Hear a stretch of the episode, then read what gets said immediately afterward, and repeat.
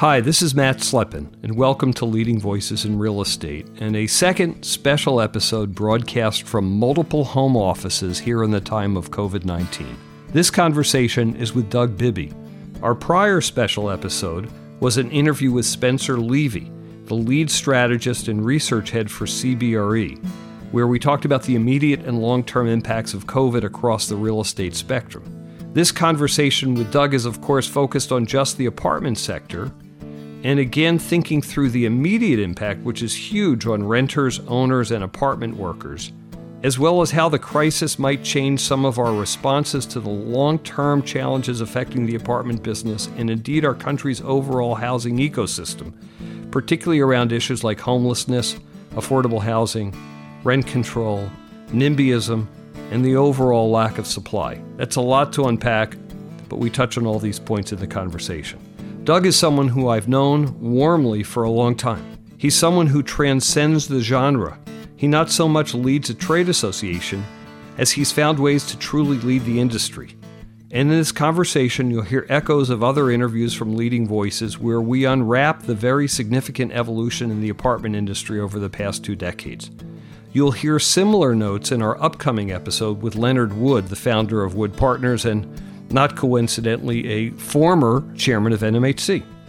I hope that you're coping well in business, in your family, in your community, or should I say communities, and within yourself during the COVID lockdown. We're all dealing with this in our own ways. It will last longer than we hope until there's a true cure, and it will have ripple effects and changes in culture and behavior that will persist for many, many years.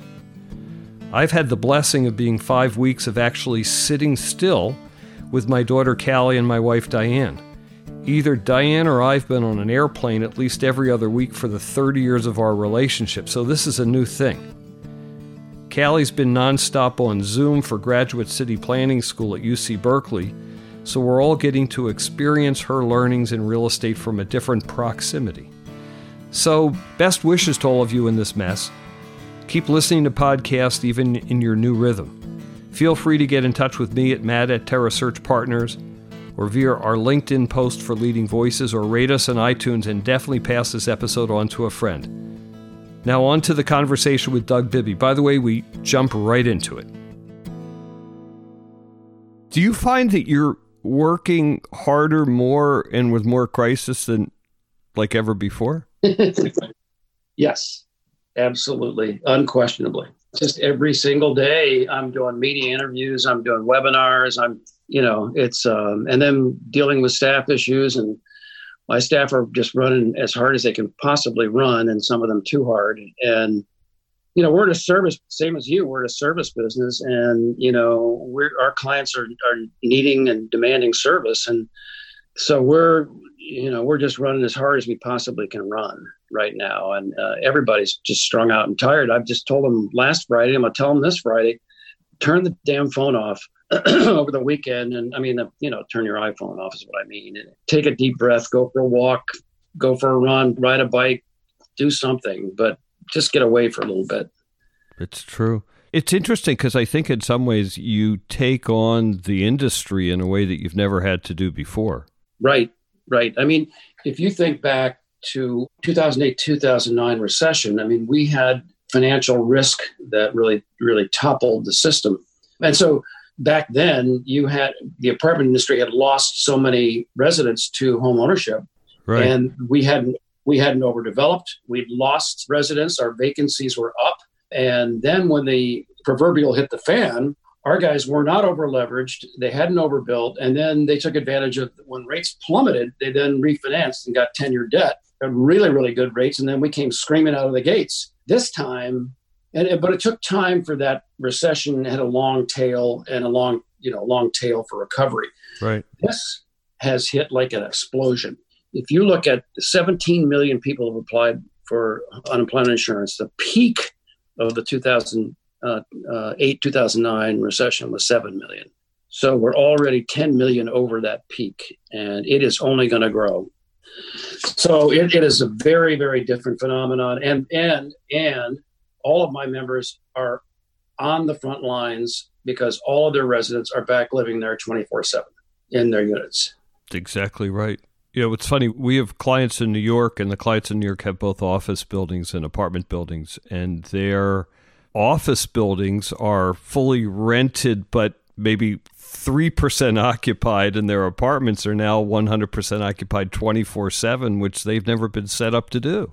Yeah. And so what the office people are doing is saying, hey, I'm bored. Let's go out and do something, play golf or whatever. And our guys are just strung out because, as I said, they're unlike, you know, the healthcare workers are obviously the first front line that we have, and they're doing an amazing job with limited resources, I might add, as you know. Mm-hmm. And then um, our, our guys are right behind them at the stress level. So, and it's personal for everybody we may start our conversation with how is it personal for you, but in a second, but also it's, you know, everyone lives in a home, everyone is at home, we're all together in that, and renters are losing their income, and your people are on the front lines almost like healthcare workers, while some of the rest of us, you know, get to do this from home. So it's a whole different yeah. dynamic of risk and and not reward. There's no reward anywhere, but there's a whole lot of risk. Yeah, I know.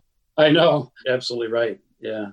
So let's start the conversation, Doug, and let me welcome you to Leading Voices in Real Estate. I'm thrilled to have you in the conversation. I've wanted to for some time, but now it's kind of essential to talk to someone who understands the broader view of what's going on given the coronavirus pandemic and the multifamily world and the effects across the business from investments, which is the longer term issue. And let's not think about investments and transactions right away as much as we might on operations, renters, our populations, our workers, and all the rest of it. But there's long term issues that you and I have been involved with together that we'll talk about, and then all this immediate stuff that makes this an extremely timely conversation. So thank you for joining us. It is my pleasure. Thank you. And Doug, because the, the virus is so personal to everybody, just a, you know, where are you sitting and how long have you been there and have you shaved, I guess? I am home. I'm I actually was exposed to someone who tested positive in our office and so I immediately went home and self quarantined for 14 days and that was I got three weeks ago or whatever. Mm-hmm. I lost track of what day it is. I don't even know what day of the week it is most of the time, yep. but you, it does hit home with you. I lost my best friend from college I'm to sorry. to this virus, and it, he was suffering from some other ailments, but this COVID nineteen finished him off. And then I just lost my favorite cousin's uh, husband, and we've had I think six or seven friends who um, have been sick right uh, with the virus. All of them were on planes, by the way. So I, I, think I'm sorry for the airline industry, but people should stay off planes. Um, they're they're just uh, petri dishes for problems. But you know, all is well. Uh, I actually have a um, tennis group, and uh-huh. we go out and we keep respectful distance from each other, and we touch rackets. We don't slap hands or shake hands or anything, and we can play tennis once or twice a week. Good for you. And that keeps my sanity because you know I'm on calls literally all day long, right. all day long, seven days a week. You know, and I'm uh, if I'm not doing that, I'm answering emails or you know, uh, I'm doing webinars. Right. So it's just a crazy time. It's just really unprecedented. Yeah, it is. And Doug, uh, so you run the National Multifamily Housing Council, and you have for twenty some odd years. It almost had, 20. So almost 20 some odd years. It feels like 30, but uh, maybe just. but never before has the head of a trade association or this trade association been as central to the business. It feels like to me this is a fundamental change, and this crisis really brings that out. Yeah, and I, I think the advantage I bring to the table is I've been through cycles before, and I've been through difficult times, yeah. all different kinds. In the mid '80s, and the you know in the early 90s and then the recession of 2001 and then 2008 2009 and all this. So, i mean you know you don't have an upcycle all the time. And, and I, I, have a couple advantages. I've been through the cycles. I know the housing finance business quite well. Right. And i've been at this for 19 years now and and change with the with the council. So I think I'm in a pretty good position to be helpful.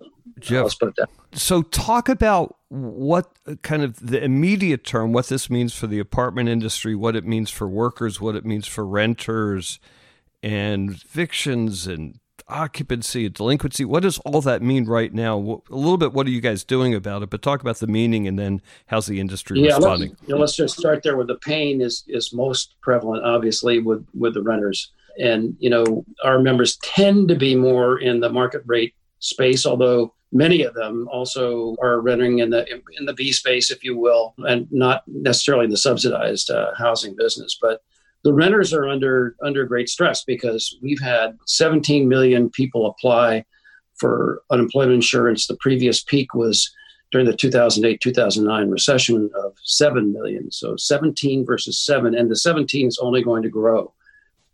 And these are people who um, are on in the gig economy. They're on commissions. They're on hourly wages. They're you know they are going to feel the stress of meeting their rents.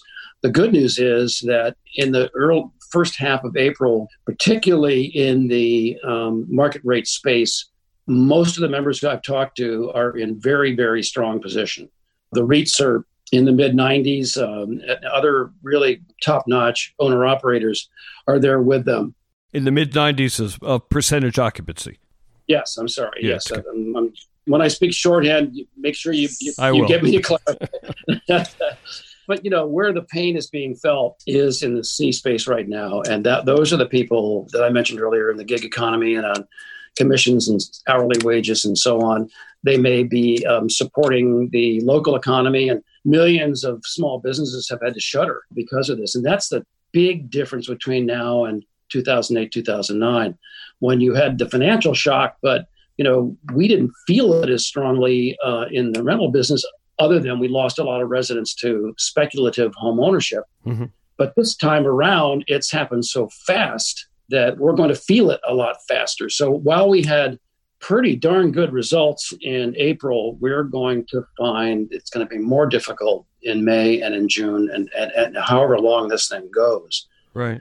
So the second level of pain is that the staff at the apartment communities across the country are on duty for a 20, 24-7 clientele because 93% of the U.S. population is sheltering in place. That means that everybody in the apartment buildings is in their unit. Right. And, and we've got to keep those buildings sanitized and supplied and, and serviced. So if the rental income drops off, the owners are going to have to make some tough choices and they're going to have to cut payroll. Don't forget that those owners are typically smaller in the main. You can look at the NMHC group and say, boy, they're all fat cat, big shots. Most of the owners of apartment communities in the United States are smaller businesses. That's right. And like so, for example, 41% of the total apartment stock, those are buildings with five units or more, 41% have 50 or fewer units in their buildings. So these are not institutionally owned. They right. typically won't have Fannie and Freddie debt on them. But guess what? They have mortgages, they have taxes and, and insurance, they have utilities to pay, they've got their payroll, and they've got somebody they're paying the debt service to. So if you start lowering their rent, they're already operating on a very thin margin. And you start lowering their rents uh, income, right? The stress will be felt first there. You know, the REITs can tap the the public markets; um, they could hang on longer, but even there, you start taking a ten percent haircut in, in, rental income each month, and that it gets painful real quickly. Mm-hmm. So we're seeing uh, the threat of a cascading effect in our business because then you say, okay, the and, and guess what? One more thing I forgot to a fairly substantial number of apartment units are owned by pension funds. You know, think of your state right. of CalSTRS and CalPERS. Those are not fat cats uh, who are the pensioners. Those are teachers and, and uh, other workers and police and firefighters in, in their communities. And so these pension funds and 401ks own apartments. So if you have a, you know, and God forbid we have these renter strikes happen, but if the renter strikes, people don't even think through what they're doing because they think they're going to hit the fat cat landlord. And what they're going to do is take people like themselves out of work and they're going to cut into the pensions of people like them who are depending on those pensions. They don't think through who owns apartments right. and how, and how the rental income flows. And so, um, and that's long-winded answer to your question, but it had to be thorough because you uh, you know you had to look at those points. It's an interesting one because we'll draw all kinds of distinctions here. One is between your members of NMHC and the rest of rental property owners, but let's put them all in the same bucket and we'll dispense with who your owners or your specific interest is because I don't think that matters as much here. The second thing you said, and I think it's really interesting, it was a point I was going to want to raise, is in the long run, how do we change or what is the view of landlord? And you put the word fat cat before landlord. I didn't, but it's in my mind too. And I think it's such a misnomer because the real landlord is the lender, the real landlord is the investor, and the investor might be an S and P 500 index fund, or it might be the CalSTRS or CalPERS teachers and employees. And so this isn't fat court landlords making boatloads of money. Sometimes it is, but it's more likely you and me who somewhere behind the ownership of these properties. Yeah, I mean, I, I have owned a rental property in my life. I know what a pain in the neck it was to, right. to, deal with, you know, the turnover in tenants and the, the difference in quality of people who are renting and so on. It's a hands-on business, and it is, as I said, hugely fragmented. And um, it, you just put another little spin on it. The NMHC Top 50 that we publish, and by the way, that's been delayed this year guess why. Yeah. Yeah. The so the the top 50 owners of apartments in the United States have 10% of the market. Mm-hmm. 10%. If you tell me another industry sector where the top 50 have a 10% share, it's hard to find. It's, so that really underscores that you know we've got a variety of people, and I do have to think about that whole community because otherwise policymakers are going to make some dumb decisions with the misunderstanding that it's the the Blackstones and the big institutional holders who are in the main dominating the ownership of the of the space, and they are not.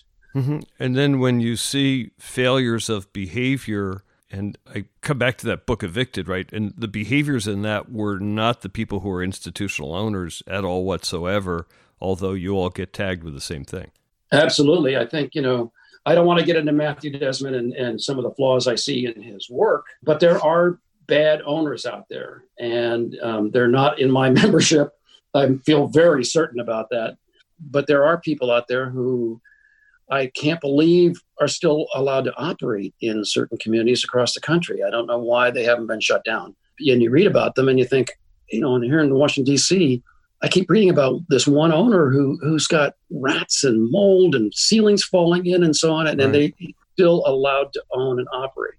And so that's a sidebar, but you know, our members are very close to their residents, and I think they treat them with great respect universally. Well, that, that happens in the institutional business generally, a point we'll probably come back to. But talk a little bit more about those things that you have to be doing right now with the association, and then we'll get into some longer term issues and questions. And I know you just released the rent payment tracker online, and it's a great fanfare. What, what's that all about? Oh, let me let me start before the rent tracker because several weeks ago, what we started to do was send out suggestions, talking points, strategies to our members to prepare them for you know the April rent. Mm-hmm. Because when this began to hit, the pandemic began to hit, the March payments had already been made. And what we sent out were suggestions for, um, you know, make sure you contact every single resident, mm-hmm. find out their status, thank them for being, you know, renters with you, do they need assistance? If not, thank you and expect to see the rent right. on the first or through the fifth of, of the month. The second was really okay, when you are at that pressure point with uh, the residents you have to help, what are the strategies that you can employ? What do you want to do? And some of them have forgiven a month's rent, some of them allowed the security deposit to be used in whole or part. Some of them have structured once a week uh, payments, some of twice a month payments. Mm-hmm. Some have allowed them to pay at the end of the month rather than the first of the month. Mm-hmm. So that's all been taking place. But we also realized when we were dealing with the CARES Act that if we don't have good data out there, the policymakers are just going to say, you know, prove it. Right. So we, in an unprecedented collaboration, I might add, brought together the top data providers in the business, the likes of MRI, Entrata, RealPage, Yardi, ResMan, and together they represent 13.4 million units in a universe of 21 million apartment units in the country. So mm-hmm. it's an enormous database. The good news is it's an enormous database that covers the, the all types of apartment communities and in all types of shapes and sizes and mm-hmm. locale. The bad news is that when you look at that and say, um, as the first release point came out, saying that you know 69% paid on the first four days, basically, of the month of April. That's down 12 percentage points from a year ago. The headline is, oh my God, but it's nearly 70% paid on the first four days of the month. And what we'll see now over the course of the rest of this month is that number will grow. But what I, you know, I heard from certain people, well, that's not our, those aren't our numbers because I had heard before we released this information from most of my members that they were tracking in the, at that time, in the very, very early stages of April in the 80s and then moving up into the 90% of residents paying on time. Mm-hmm. So what you'll see if you parse the data is that the the pain is already being felt at the C property level. Right. Where I was hearing horror stories of 40 to 50 percent of residents paying. Uh, so typically, my membership is not in that space. Right. You know, I do have members like Daryl Carter and Jonathan Rose and Bob Hart and Govan White and others who are doing really solid work in that B space. They're doing okay mm-hmm. uh, so far, but it's really the rent tracker was set up so that we can deal with the media in an intelligent way to try to get them to understand. Unfortunately, they started writing sensationalist headlines almost immediately. Right. And it discolored the debate a little bit. We're trying to come back around to help them understand what is actually happening out there. Mm-hmm. It, let's talk for a minute about ABC and subsidized, just for a minute to distinguish between those parts of the marketplace. And I think the headline six months ago might have been that the riskiest class in apartments were the A properties because it was right. overbuilt, and B right. and C seemed really stable. We've never had a crisis in which B and C was the upside down part of the business. Yeah, I mean, we saw spreads compressing between A's, B's, and C's. Right. For that very reason is that we were delivering, and as you and I've talked about for you know for many many years, right. um, the disincentives to produce affordable housing throughout the system. Mm-hmm. And so, you know, what most of our members were doing was delivering what the pencil out, mm-hmm. which was at the higher end of the marketplace. And so, but what we're seeing today is, in fact, you know, that is flipped on its head. Right. The C properties under great stress right now. The Bs are doing okay. Um, and the, the owner operators in the B space are loving on their residents and they're doing everything they possibly can to help them. Mm-hmm. In the at the C properties, it's almost like you're trying to stop the tide from coming in. Right. And that's a hard thing to do. So you're absolutely right. It, this has just flipped the script. And it's also flipped the script. I'm guessing at this one, and this is less your members, but again, we're talking about the whole market of subsidized housing where like tax credit properties or people pay a percentage of income. Section 8, the government pays the percentage of income, so you're safe. But I'm worried about failures yeah. in that side of the business with companies, particularly nonprofits, but others who just aren't capitalized to ride any kind of storm. Yeah, absolutely. I think that's a that's a threat. And also, I bless our government, but you wonder how efficient they can be in getting money out the door to people who really need it, businesses as well as individuals. Right. Uh, isn't their forte. There, you know, the federal government is not is not private business. Right. So let's bounce around on subjects, and you, you covered it before a little bit, but about the site workers and your members, which would be the most professional, largest owners, so they have the ability to put structures in place to deal with this stuff. But the putting workers on the front line, shutting down the exercise facilities, shutting down the laundry rooms, which maybe you can't do. How are the larger owners, the more sophisticated owners responding to that and being able to pivot to deal with this issue? Well, they're, I mean, they're trying to make sure that their staffs don't get disadvantaged, that they're on mm-hmm. full salary, that they're trying to have reasonable hours. Some of them have chosen to self quarantine because they're terrified of getting the, the virus. And so you're having mm-hmm. to double shift some people. They're just trying to keep the morale up and you know when you're when you have a you know basically 100% occupied building 24 7 the exposure risk goes up for your worker for your frontline workers. Um, and so they're doing everything they possibly can. I think you may have seen what Camden did which was just remarkable. Uh, they put together a $5 million renter relief fund and it was drained in 15 minutes. Wow. No i didn't yeah i mean just think about that. And so they're all trying to, you know, Daryl Carter and his communities of, of Avanath cut rents across the board 10%. percent mm hmm And then they called every person after the first few days of this month to thank them for paying rents. Some of them paid full rent, even mm-hmm. with the 10% discount, and they had to credit their accounts. But I mean, there are lots of stories out there of really heroic stories of owner operators doing the right thing. Mm-hmm. Hmm. It's interesting thinking of the different real estate property sectors. I think in all sectors of the business or many sectors of the business, your tenant, your customer, you're becoming a partner with your customers. I'm thinking in the retail business where, you know, and multifamily owners have some retail, so that's another related issue here. But, you know, you don't want that coffee shop to go out of business. You don't want them to go out of business and then have to release it to someone else in six months when the world comes back. So all of a sudden you're partners with your tenants, be they a commercial tenant or be they a residential renter. Yeah, I mean, you know, I just worry about our ability to to bounce back from a social distancing perspective. I really do. I mean, I think if we bent the curve in every single market, mm-hmm. we don't know whether this will come back mm-hmm. in the fall. Mm-hmm. We don't know whether people will want to go to restaurants, theaters, ball games, museums, bars, you name it. And so we may find that, you know, we get the all green all go green sign and then restaurants reopen and specialty shops reopen and theaters reopen and and then nobody comes and um, so to me that's a little bit of a longer more of a longer term worry but i do worry about that Absolutely true. Well, you don't flip the switch, and I'm not going to a ball game next week, even if they had a great yeah. one. I'm just World oh, yeah. Series tickets. Here you go, Matt. Sorry. Yeah, exactly. Not going to happen. But until there is some kind of a cure, or until there's a vaccine, till it could be under control that way, then there's going to be caution even when they open up the okay, you can yeah. go back to work.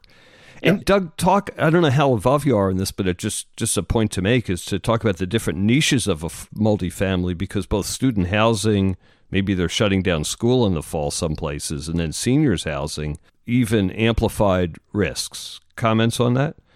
Yeah, I mean, I think there are two huge risks um, that our, our student housing members are confronting. And one is you heard that in certain jurisdictions, there's a construction moratorium.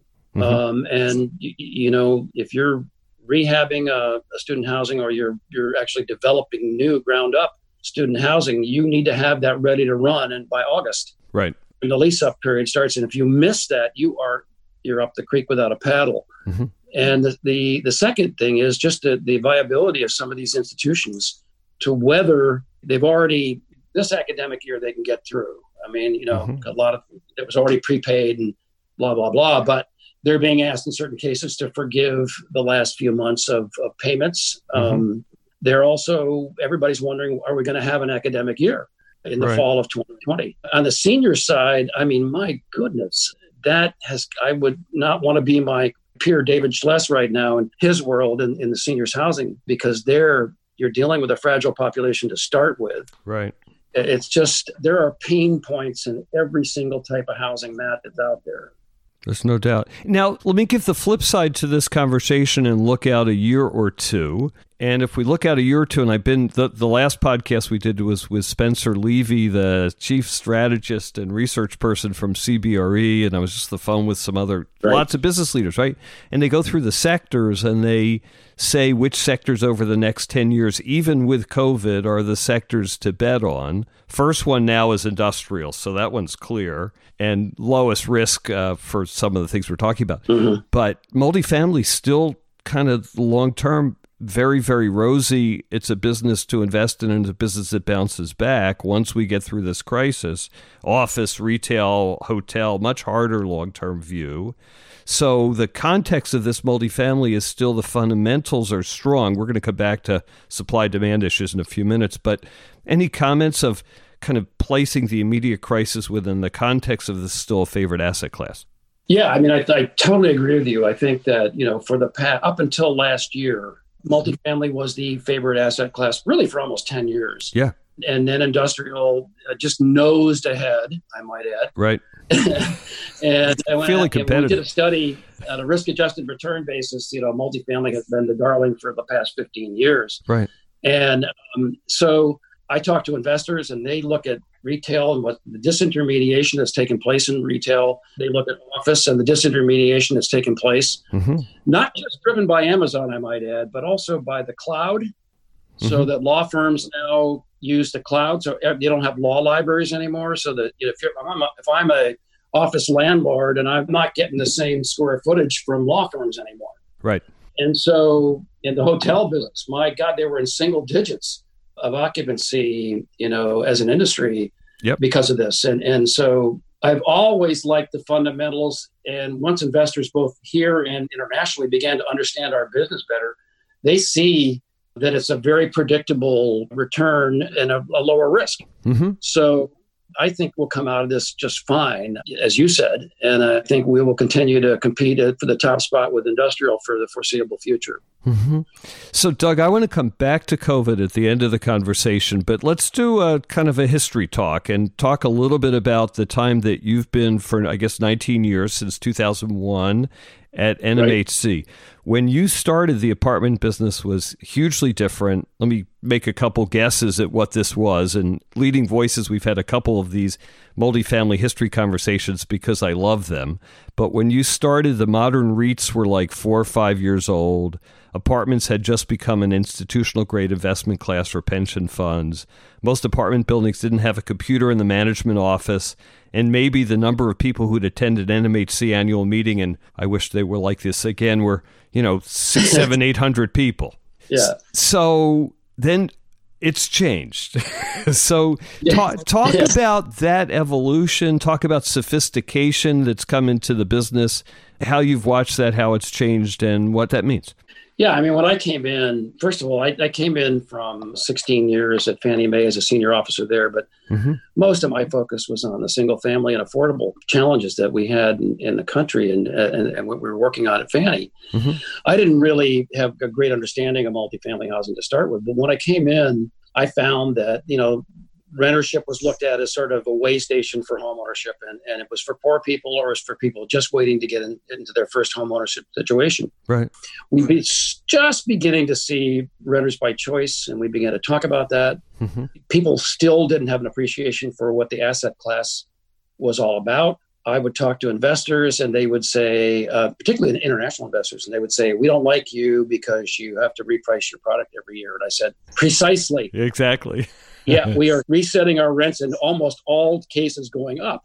So when you have an office building and you get a 50% tenant go belly up or leave or whatever, you're you got a big fat hole in your building. Mm-hmm. And I said, so we began to build an understanding of the institutional quality. But when I came in, there was like a 250 or 300 basis point premium put on, on investing in multifamily over office and retail. Now think about that today.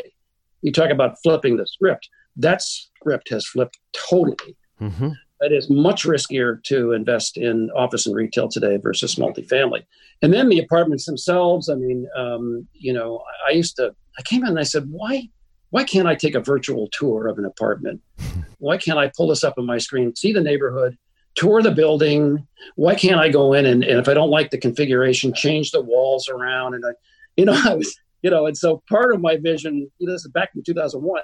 Part of it's come true. Mm-hmm. Uh, and the other part will come true.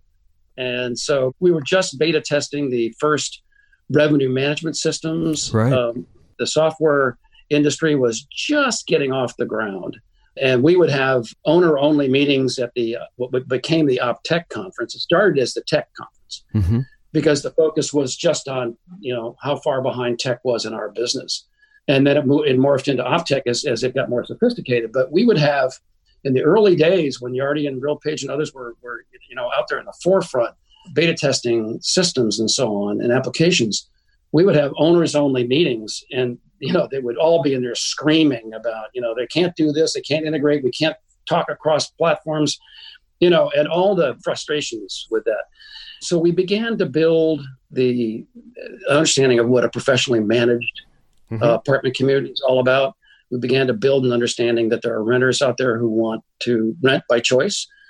As the millennials began to really start to move into the marketplace, they're very comfortable renting everything, mm-hmm. whether it's a wedding dress or a car or you know or an apartment or whatever it is. They their ownership is vastly different, and I I must say they're a heck of a lot smarter. When I look in my attic and I look in my garage and I look you know at all the crap I've accumulated over my my lifetime they're a heck of a lot smarter. I will tell you that when I, my wife and I left for me to start grad school, we took everything we owned in the car. Right. I could not put the contents of our bathroom, of course, in a car. Half of today. what was in the car was your record collection and your speakers. probably that was my car. Right. Uh, yeah. Exactly. my system. exactly.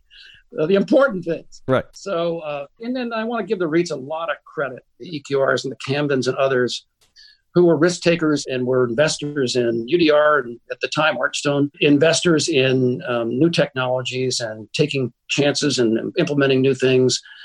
Their transparency made a big difference. While, while the risks are big in our business, mm-hmm. there's a part of the business where we're just kind of followers, if you know what I mean. Uh-huh.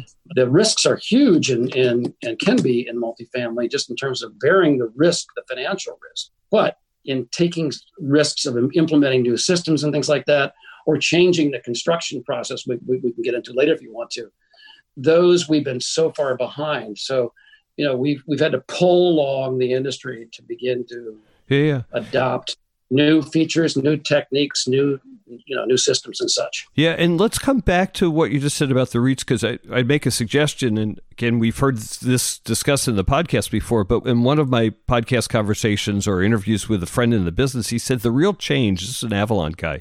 He said the real change in the business came from when every single asset we owned was a separate partnership to we owned it all together and we owned it all together as one you know as a group of assets that we owned for a long-term hold period and then yep. we looked at it as a balance sheet and we looked at it as one operating company. And all of a sudden that we could then invest in operations. So I will guess that the investment that Avalon and you've named them all, right? So Camden, EQR, UDR, and the others, that the investment they were able to put into an operating platform and then the very large property management firms, now, you know, new ones like Greystar, not new, but that that level of attention and ability to invest in operations and technology has transformed the business.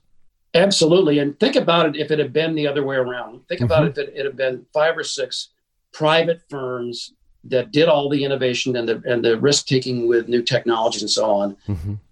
And your inability to know what they've done.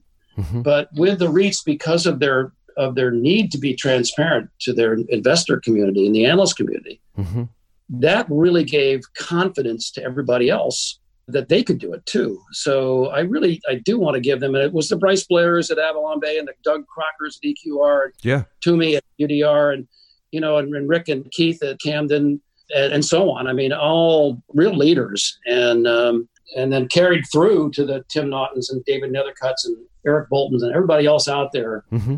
Great leaders and innovators. Mm-hmm.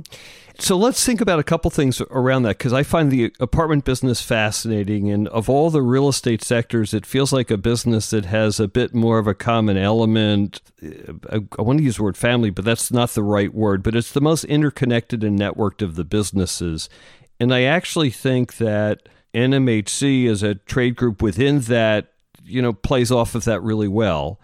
And I think of and I'm a little bit kumbaya about this, so stick with me for a minute. But in a highly networked and relationship oriented business where some big players do have some major stakes, I think those groups tend to, over time, work together to improve how the industry operates, maybe towards collective best interest behavior. I don't know the right words.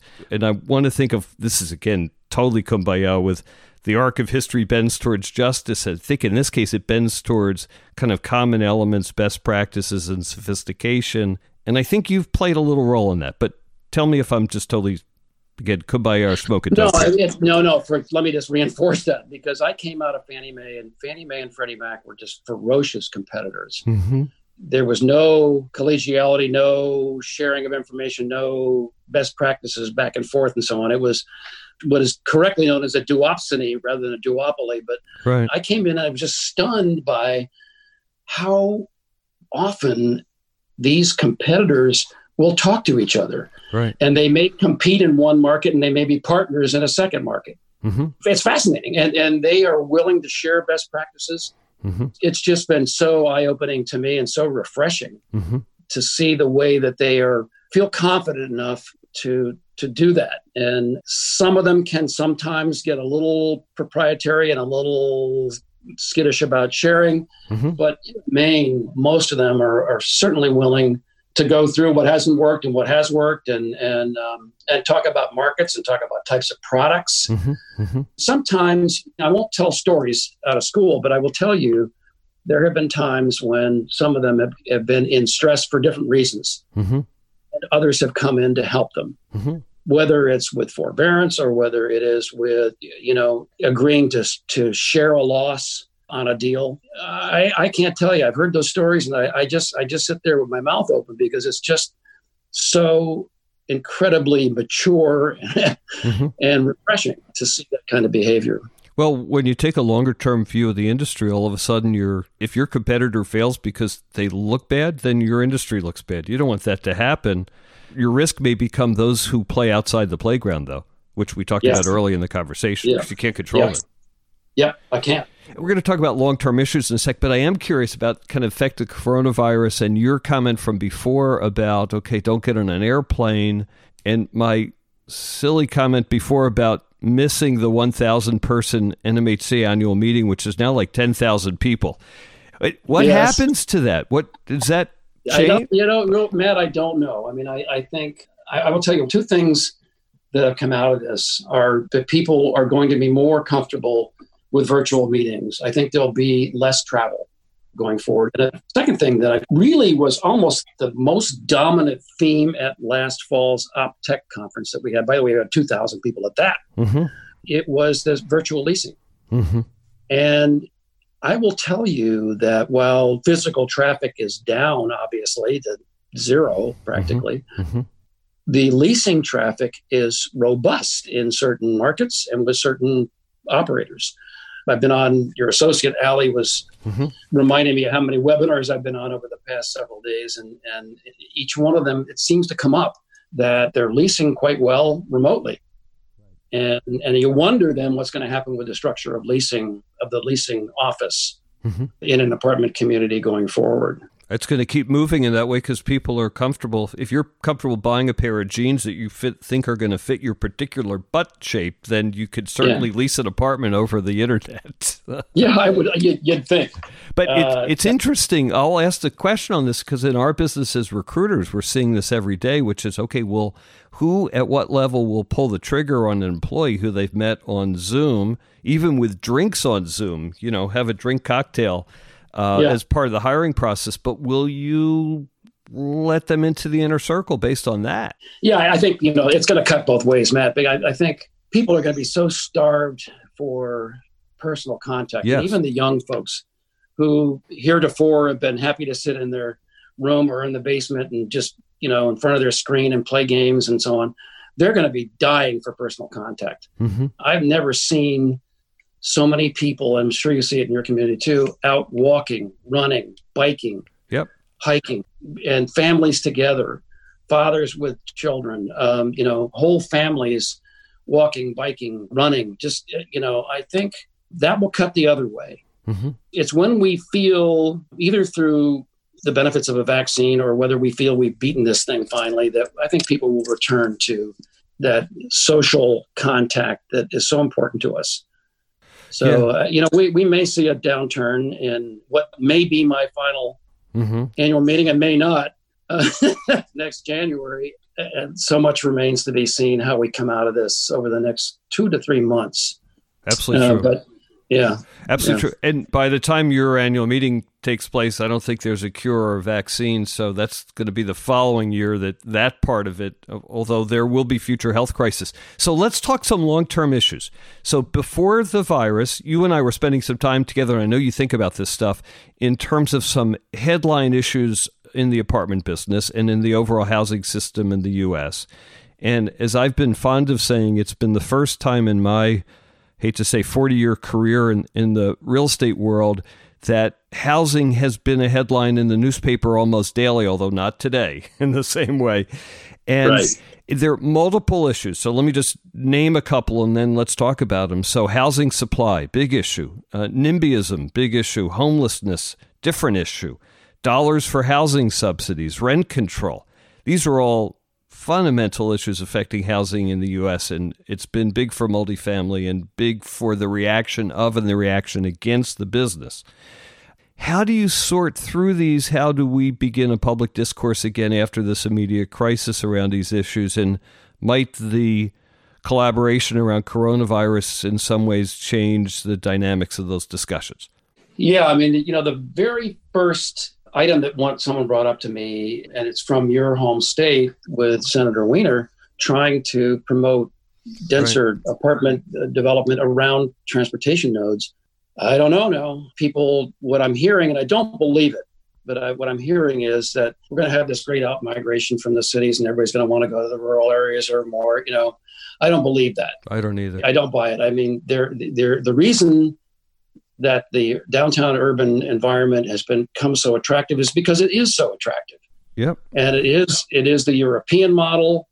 You don't go to London to go to the suburbs. You don't go to Paris to go to the suburbs. You don't go to Rome to go to the suburbs. And by God, the suburbs in Paris are awful. Mm-hmm. So the cities have a great appeal, and they will come back. Um, and we're not going to have this humongous out migration. But you know, you you mentioned a whole host of issues, know, huh?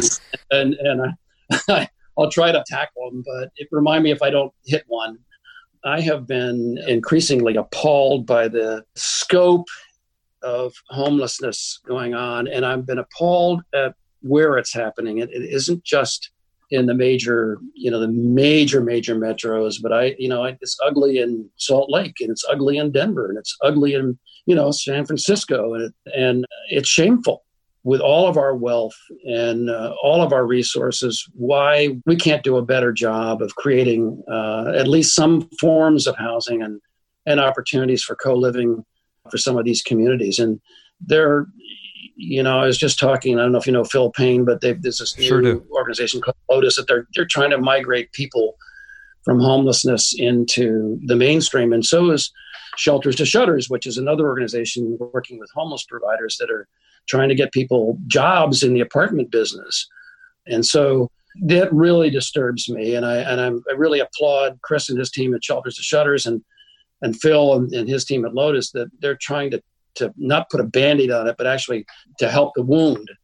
And there are elements in, in the homeless population who have mental health problems and others, and they're not easily moved into housing or into jobs or anything like that. We get that. Mm-hmm. But there are a whole bunch of people who are capable of doing it. And and it's just I don't know. It's just it, it's shameful. Yeah, I'll say that again. It's so just shameful. It, let me make a few comments about that. Just put a pin in homelessness because it's an issue that you they all get mixed up together, right? And, uh, yeah. affordable housing and homelessness gets mixed up together, but they're different issues. It has a whole lot to do with income inequality.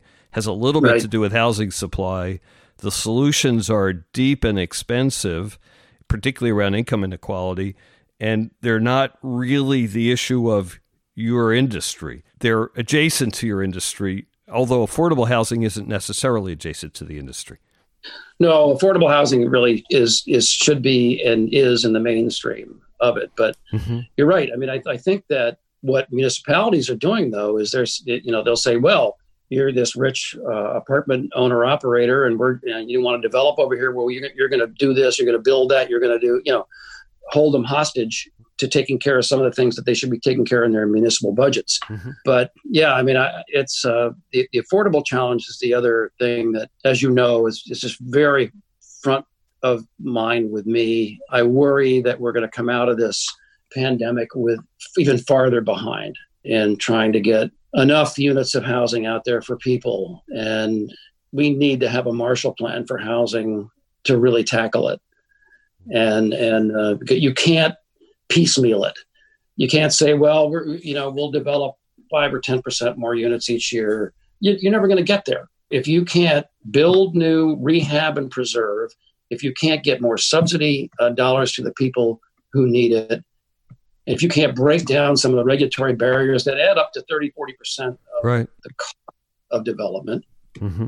then you're not going to solve the problem. All you're going to do, you're not, you're not even going to catch up. You're going to fall behind because we lose you know, we've talked about this with Ron Witten and other people in the business. We lose anywhere from 100 to 125, probably maybe even higher, thousand units a year. You know, over 50% of the stock in this country is is over 30 years old. So we we got an aging stock. We lose at least 100,000 a year. So even if you're delivering 320 to 350,000 a year, you're only net delivering 200 to 250,000 a year. Uh, and so you're running to try to catch up, but you never will. Mm-hmm. So, so we we have to tackle this thing from a holistic perspective. And before this blankety blank pandemic hit. Right. And we still are working with 16 or 17 other real estate trade association groups to try to to put that master plan together that we can all just lock arms and go to Congress and say, look, this is how to solve the problem. And when you look at the money, Matt, the LIHTC program costs now it costs closer to nine billion. It was eight billion a year, but delivering close to 100,000 units a year between new development and rehab. That is not even a rounding error for the for the Pentagon. Mm-hmm. And then you you say, okay, well, we want to double the spending on the Section 8 program. That adds 20 to 30 billion more a year. Again, that's a rounding error in the federal a rounding error in the federal mm-hmm. budget. And we can't we have to fight like heck to get even an inch in those kind of battles, and it's ridiculous. Uh, so you know that's another one where you know we're going to be working hard with our colleagues and to say let's let's find the concentric circles where we can find ourselves working together. Mm-hmm. Mm-hmm. And it's interesting because when we talk about affordable housing, not homelessness, so we now moved up the scale, I guess, to affordable, and affordable has low income. And I was with someone the other day who's doing, you know, moderate income up to like 120% of median income. Those people need help too. In fact, they're the people we've been talking about here who are maybe the people who are working in apartment communities and first responders and everybody else, and they can't really afford housing, at least in my state. So you go pretty far up the spectrum with the need for that kind of supply and some level of subsidy or assistance to make it work. Absolutely. Uh, you're absolutely right. I mean, you know, and so this twelve hundred dollars per adult and five hundred additional for the for the kids is go to people in the high cost area is just like a drop in the bucket. Mm-hmm. In some cases, between unemployment insurance and that direct payment, they're doing okay for now. But in those very high cost areas, uh, it's it's just it's very very tough. Mm-hmm.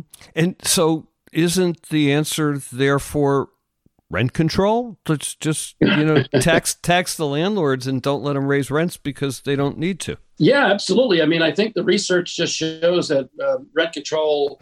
You know, the body of research that we have over the past forty years has shown that rent control produces a whole host of new units. No.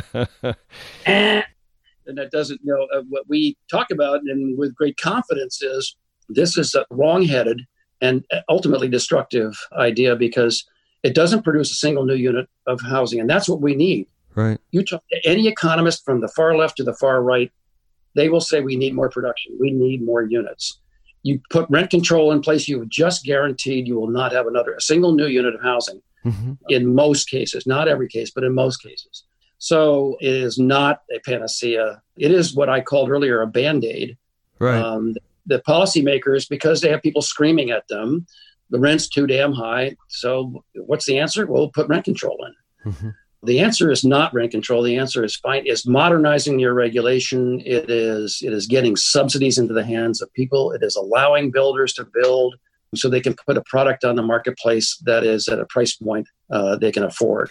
Yeah, so, question I'll tie two things together that's come up in the conversation already, and it's around the word public perception. It's public perception around two words I'll use that are bad words in our language. One is fat cat landlord, which your words from before, and the other is developer who's going to make, you know, rapaciously make money developing in my community. So, how do you stop? How do you change even 20% that public perception around fat cat landlord and how do you change NIMBYs to people who can understand that development has some inevitability to it, at least if they live in the city? Well, let's leave the NIMBYs aside for a separate conversation because okay. that drives me crazy. Mm-hmm. But we don't even use landlord. The only reason I've ever right. said landlord, people use it in the lexicon. Right. But we always talk about owner operators, owners. Yeah. Um, and, and what we're working on, I think, hardest is to demonstrate to everybody that, as I said earlier, that these are mostly small business owners mm-hmm. with very, very thin margins of profitability that, and no financial resources behind them, that if they get into stress, they're going to be in real trouble. And so, you know, that's the hardly the fat cat landlord. Right. And then, but we hear, and we did some research, and we found that in public perceptions in some markets where we did both qualitative and quantitative research, is that the you know the number one perceived cause of the affordability crisis is developers And by the way, you forgot one adjective with development, which is greedy. There, yeah, I meant that word. Yeah, of course. Yeah, yeah. So we have the fat cat landlord and the greedy, rapacious uh, developer, and you know, and what we're doing on the development side. I mean, you know, I actually we published a t- housing toolkit, mm-hmm. um, and we we had actually kind of peeled back the development process, and I, and we've got another initiative going on that is going to do reverse engineer the development process to show where all the costs go. Mm-hmm. And, when you do that, you know, I think people think that developers are making 40, 50, 60% margins on what they do. And it is so ridiculous. Their cash on cash mm-hmm. returns are, you know, can be in the single digits and often are. We just have to keep working at having people understand, as I mentioned earlier, where the rent goes to that owner operator and where it goes from the owner operator on through the system mm-hmm. and what the developer actually makes uh, you know, going at the wealth that people have built in this business mm-hmm. comes really from an annuity income from the owned properties that are throwing off cash returns to the owners year after year after year. Mm-hmm. This has been a great business for people with, with a long term perspective. Mm-hmm. Not to say that developers don't make money and then and actually can build, and then merchant builders made money too in, in certain environments. But the real wealth are those where the owners have held on to those properties and they continue to perform. Yeah. And that throws off enormous wealth. And most of those owners who have, are long term owners, I'll, again, this is Kumbaya Matt talking, but they do have a long term perspective towards their residents and tenants. They're not greedy, they don't get the last dollar. They know they're in this for the long haul, so the reputation matters. Absolutely. You know, I mean, you're just going back to what Ric and Keith have done you know, down at Camden. I mean, mm-hmm. you know, that is loving on your resident mm-hmm. and your staff too. What they do, what they're doing is just they're working really hard to make sure that they take proper care of their staff and and mm-hmm. you know we're trying to do the same i think everybody is uh, i'm chairman of a theater regional theater group in bethesda and, and we're trying like heck to hold on to our senior staff um, who are so talented and they don't get paid diddly poo right and so we're all struggling with that Mm-hmm, mm-hmm. And Doug, it's interesting. So we're going to change the subject to start to wrap up, but I think those public perceptions around those words and those concepts is such a huge issue for the industry, an issue for ULI, an issue for NMHC, equal to just pure out lobbying stuff. So I hope that continues and yep. we have more success for that, which gets us to your retirement, which is about to happen. So a, a couple of comments. Maybe. It maybe good luck. You have to. One day. well, first of all, I don't use the R word uh-huh. because I don't think I'm going to retire. I am a type A personality.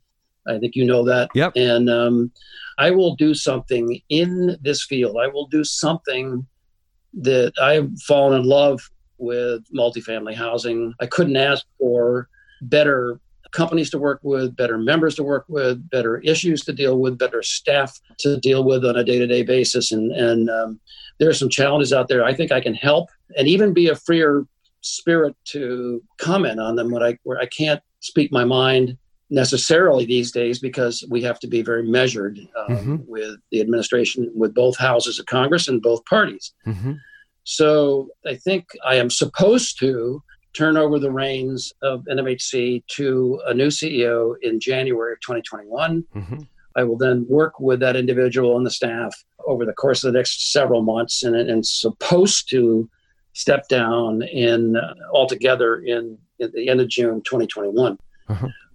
I don't know right now. We had to talk about it yesterday with my officers. We don't know where this is going to go. And I'm not in any hurry to. I, I really am doing this because I want to make way for the next generation. Mm-hmm. And that's the truth. Mm-hmm. It's not because I'm bored or tired or run down or discouraged or anything like that. That is not the case. I am doing this because 20 years is a long time and I want to make way for the next generation. Mm-hmm. You know, in many ways, I'm a dinosaur in, in with technology in particular. You can say I'm being selfless and, you know, maybe a little bit, but it is only that. It is strictly that. Mm-hmm. It has nothing to do with anything on health. Uh, I just had my my right knee replaced. I'm back playing tennis. I'm just feeling phenomenal. Uh, aside from sitting on my butt most of the day, every day. I, so that's that's the truth. I mean, that's the unvarnished truth. Yeah, it makes total sense. And also what you've described, and I think in the throughout this conversation, but also in the last part of the conversation, your areas of passion are those that you won't have to give up and may actually be freer to contribute towards uh, when someone takes the reins of this organization, but you stay a resource to the industry. And I always say to everyone, I think the R word is the booby prize because you find meaning in, in your world through the work that you do. And if you could continue it in some way, it's a blessing. Yep. So, two other questions and then the, the final one. But you've watched the political sphere for a long while here, you've been a participant in it. And I know 20 years ago we thought it was gridlocked and the R's were pretty far from the D's and it didn't work that well. But oh my God, it worked really well as compared to today. Yeah. yeah. Aside from the presidential election, which we could, it's a rabbit hole, but do you have any hope that we get back on track to having a functional dialogue and government in this country? Well, let me let me say, existentially, I am a hopeful person. Mm-hmm but practically speaking, I don't see any signs. There are these little groups that are, and they're bless their hearts. They, they're these groups that are that are trying to work across the aisle, but they're fairly junior members of Congress, and there's no movement in the Senate for that kind of cooperation. Yep. I can remember we did a uh, this is a this is a great story. I remember we did a panel discussion with Alan Simpson and Dale Bumpers. Uh-huh. Um, you know, this probably I think 12, 15 years. I was ago. there. Yeah, you were there. Yeah, yeah. So we did a prep call with them, and Simpson was Senator Simpson was in his kitchen with his wife, and Bumpers came on the line, and, and she made a comment to Alan, and Dale said, uh, "I'll make her name up. Carol, is that you? It's Dale." And mm-hmm. so she, you know, he's a Democrat from mm-hmm. Arkansas. He's a Republican. Simpson's a Republican from I forget Idaho or wherever the heck he was from. Wyoming. Uh, Wyoming. That's right, Wyoming and they knew each other. They socialized. In the old world, they didn't hate each other. They hadn't drawn the battle line so distinctly. Right. And I was really touched by it. Mm-hmm. You wouldn't have that happen today in a pipe dream. Uh, can you imagine, you know, Schumer being on the line and, uh, you know, and, and McConnell gets on and greets Schumer's wife over the phone or vice versa? I don't want to hear what they'd say. So absolutely not. No, I don't either. I'd written down Alan Simpson's name for the prep in this conversation because, and maybe it was hearing him or Simpson Bowles or whatever it was, but those days are not gone. They just can't because we have to get back to business here. Yeah, I that was one of the great disappointments that I had during the mm-hmm. Obama administration is he did not support the Simpson Bowles yep, report, which could have done it. Would have put us on a very different plane mm-hmm. today because what it meant was everybody in the economy, everybody in society had a little bit of pain. And that's what compromise is called. Everybody feels they've given up something yep. for the greater good. Yep. and, and he got cowed by Harry Reid and Nancy Pelosi. And I'm sorry to mention that, but that's what happened. And he didn't stick by his guns with those two. And it was a big disappointment. Totally agreed. So, Doug, your annual conferences, you have political leaders and you have entertainers and other business leaders who you get to interact with. You have lunch with them, you get pictures, and you have a wall of pictures, I think. But any comments or takeaways or funny stories from some of those interactions? I wish I could give you one, but I can't. I'll have to tell it to you privately uh, about Jimmy Carter from President George W. Bush, from his lips, but I will not say it over the air here. okay. But um, and there's one about Clinton, but I can't tell that one either. so I will simply say that having met George Herbert Walker Bush, Colin Powell, and Tony Blair, and oh gosh, and, and you know all of them have been. It's been a fascinating experience for me, and right. some really genuinely decent, well-meaning people. The last question on leading voices is always if you had advice for a young person getting into the real estate business, in this case, maybe getting into the multifamily business, what would that advice be? Well, first of all, I would advise getting into this business. It's fascinating and endlessly fascinating. And I, I will tell you that when we talk to young people or we talk to people in the business and say, okay, how many of you studied to be in real estate? Well, a few hands go up. How many of you studied to be in multifamily housing? No hands go up. And how many of you have been in multifamily housing for, you know, 10, 20, 30 years and hands go up all over the place? Mm-hmm. Once people get into this business, they never leave. Mm-hmm. They may change employers, They may change types of jobs, but they never leave because it is number one, we are providing a shelter to the American people, which is a noble cause. But also, it is high finance, it is uh, challenging operations, it is now emerging technologies and all that they bring. And the confluence of all that make this business so interesting. I mean, I, I told you before I fall in love with this business, mm-hmm. and and and um, I will maintain my love affair until I you know move on to whatever it is I move on to. Uh, so don't be put off by the word apartment because you know when I was growing up, I got if you were an apartment, you were a loser, and today that is just not the case. Anyway, so my advice would be get in the business and enjoy it and experiment, take different jobs. If you look at Sue Ansel, uh-huh. uh, the CEO of Gables, I mean, she's had almost every job known to to Gables, and you know, she becomes a more effective CEO and leader because she knows every element of the business, hands on. Mm-hmm. And there's so many fun areas to explore that, that you know I, I, really encourage young people to to look at this as a career path. It's interesting when I counsel young people as a recruiter. Oftentimes, people, and I'm trying to talk someone maybe who's 30 who's been doing acquisitions for a pension fund advisor, therefore doing acquisitions across different asset classes, different real estate food groups, and I suggest they might focus in on multifamily. Say, I don't want to be limited to one property type and my comment to everyone with that is specialization works. There's community within specialization, there's depth within specialization, there's fortunes within specialization. Yeah, for sure. For sure. But, you know, think about this too. If you're a resident manager of a 250 unit uh, apartment building, mm-hmm. you are really running a small business you have 250 customers who are paying your rent every month to whom you're providing services. You have a staff who help you provide those services. You have financial obligations and you have merchants and vendors coming in and out.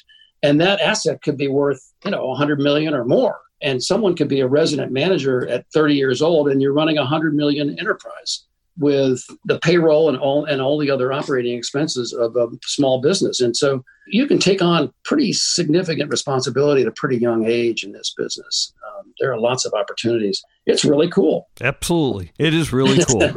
hey, Doug, I think we need to wrap up, but I, I want to thank you for this conversation. It's been phenomenal, and we've covered the waterfront, and we certainly got into today's issues around COVID, which are really brutal. But thank you, thank you, thank you. Well, listen, your friendship's been really important to me over the years, and I know it will continue to be. Let's everybody stay safe. Thank you. Thank you, Doug. Take Thanks. care. We'll talk. Bye bye. Bye bye. Thank you for listening into Leading Voices, and I hope that you enjoyed today's episode. I have a request. If you enjoyed the episode and found it to be valuable, please share it with a friend or two. If they're podcast wary, Take their smartphone in your hand and subscribe for them and teach them to listen. You'll change their life. Seriously, thanks for listening and keep in touch. You know you can reach me at matt at terrasearchpartners.com. See you next time.